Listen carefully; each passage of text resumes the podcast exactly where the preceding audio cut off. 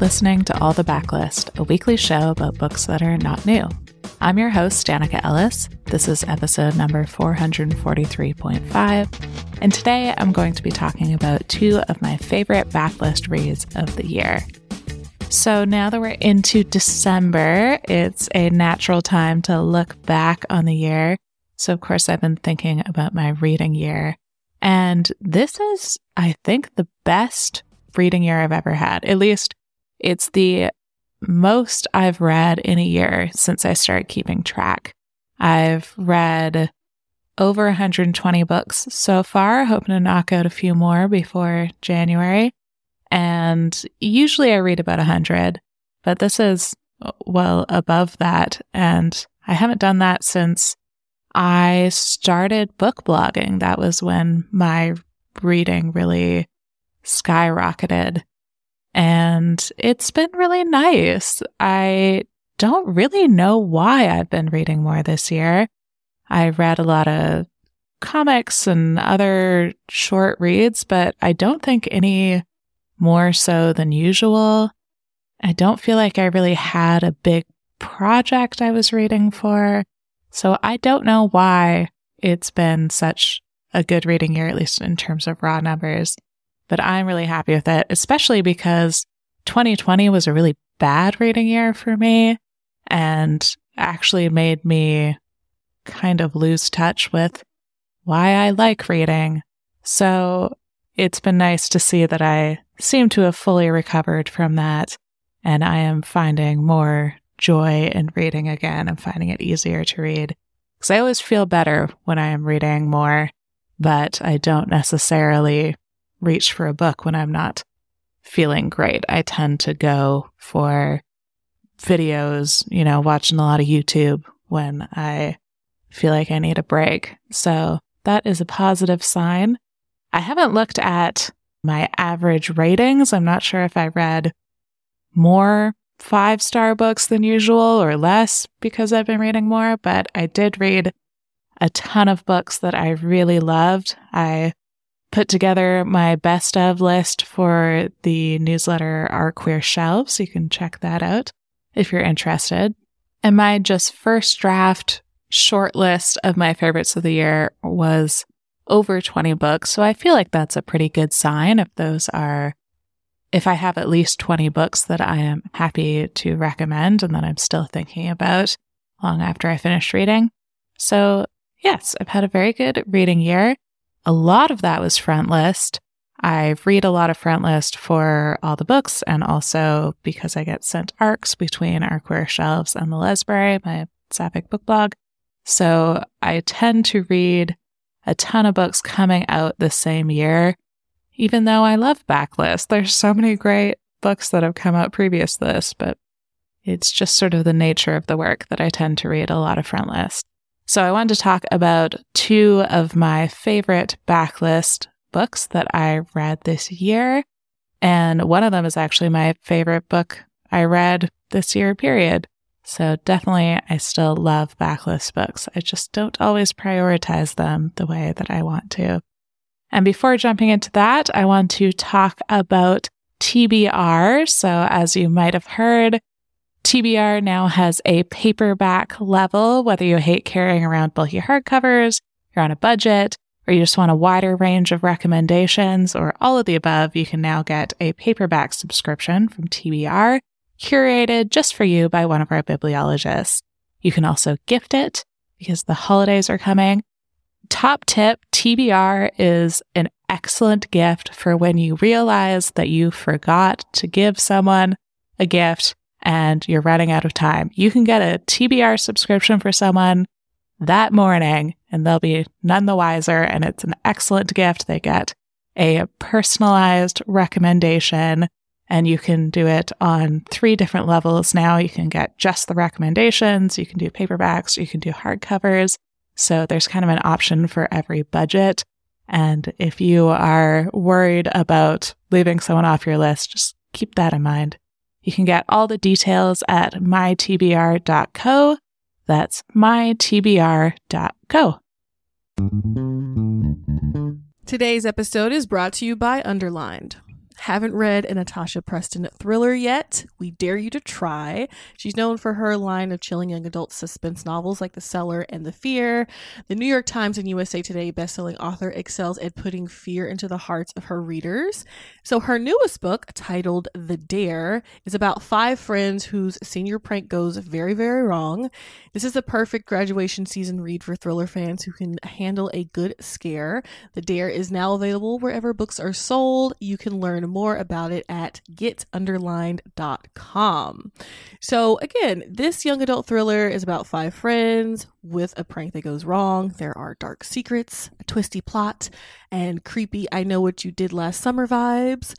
So, if you, you know, it's graduation season, you want to revel in that, but like make it scary, you know what I mean?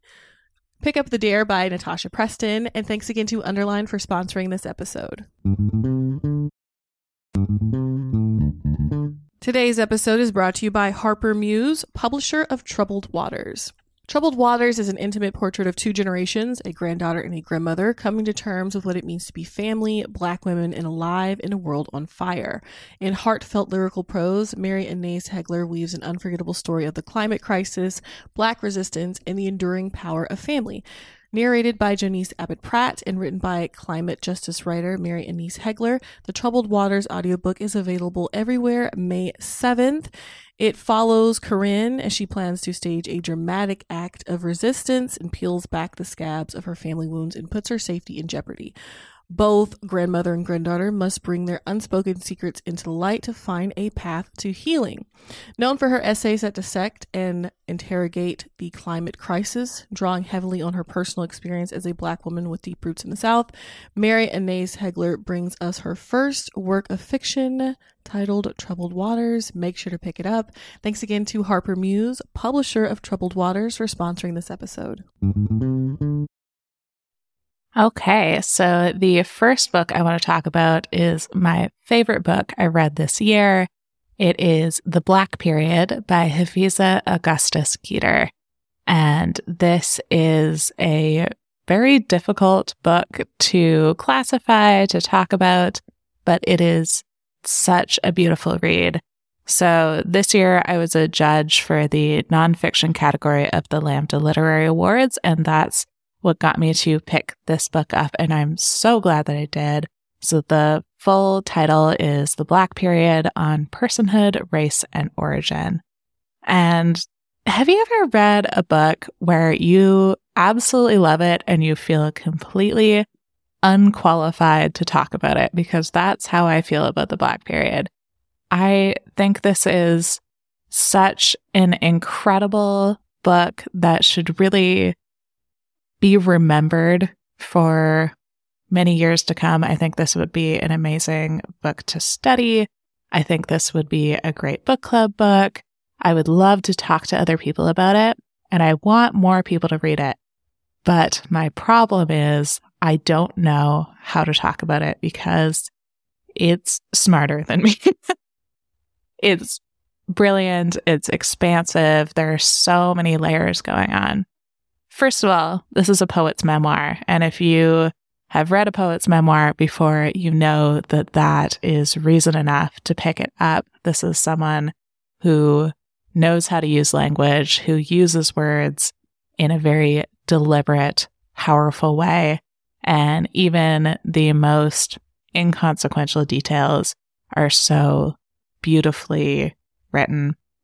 As for what this is about, it is a memoir. But that also is a real simplification. It is something that really exemplifies the idea that the personal is political because this is about her personal story, but she connects it to everything that came before it. So when she's talking about her disability, she connects that to her parents' health problems. And her parents' health problems, she connects to racism in the United States. And racism in the United States, she connects to the founding of the US and how that has been a through line the entire time the US has existed. And everything that she discusses, everything she talks about, she really traces back in that way. And as she does it, you see how it is absolutely necessary. There is no way to understand her story without understanding everything that came before it, without understanding her parents, without understanding the history of racism in the US and also as it played out in colonialism in Africa across the continent. There's so much packed into this book. So it is a memoir, and you do really get a look at her life, but it's also art criticism. It's a collection of essays about Afrofuturist thought. It's about how the struggle of Indigenous people and Black people in the US are connected.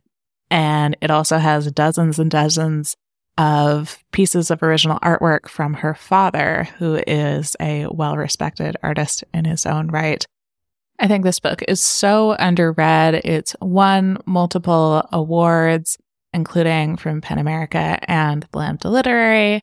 It is out in paperback now. Go read it. Go get your book club to read it. Get your students to read it. It's so brilliant and that is The Black Period by Hafizah Augustus Geter. Another one of my favorite books that I read this year, I listened to as an audiobook, and that is Care of Letters, Connections, and Cures by Ivan Coyote. Ivan Coyote is one of my favorite authors. They are such a soothing storyteller. If you ever get a chance to see them in person, reading out their stories and performances. I highly recommend it.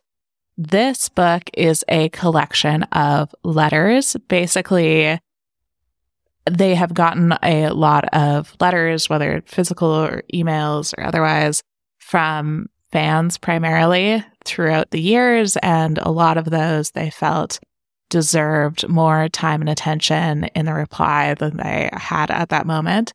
And in the early days of 2020, when they weren't able to travel, when a lot of their plans had to be canceled, they decided that that was the moment to reply to these letters. And this is definitely a COVID pandemic book. You really are reminded of what those early months of 2020 were like. But it's also timeless in a lot of ways because Ivan Coyote's replies to these letters are so thoughtful. They're so generous. They're so compassionate. And they talk a lot about queer people, about transphobia, and about how to be kinder and more accepting, more empathetic to each other. It is such an incredible book, but especially as an audiobook, I just could listen to Ivan Coyote talk all day, every day. such, they have such a soothing voice and such a compassionate way of talking to people. It's just a very comforting read. It was one of those books where I was listening to the audiobook and I was thinking, man, I can't wait to reread this. So I definitely will be reading it again, listening to it again. And I recommend all of Ivan Coyote's books, but this is a new favorite for me, I think. And that is Care of by Ivan Coyote. So, those are two of my favorite backlist books I've read this year. Thank you so much to our sponsor. Thank you to our audio editor, Caitlin Brame. And thank you for listening. For more recs or general bookishness, check out bookriot.com and don't forget to check out our full stable of podcasts at bookriot.com slash listen or just search Book Riot on your podcast player of choice. You can find a list of the books I mentioned today in the show notes by visiting bookriot.com slash all the books. Remember, if you're a fan of all the books and all the backlist and you want to show us some love, please leave a rating or review on Apple Podcasts or Spotify we sincerely appreciate it, and your reviews help other book lovers find us. If you want to find me, you can do that at lesbrary.com for my sapphic book blog or at Our Queer Shelves, my Book Riot newsletter. And in the meantime, happy reading.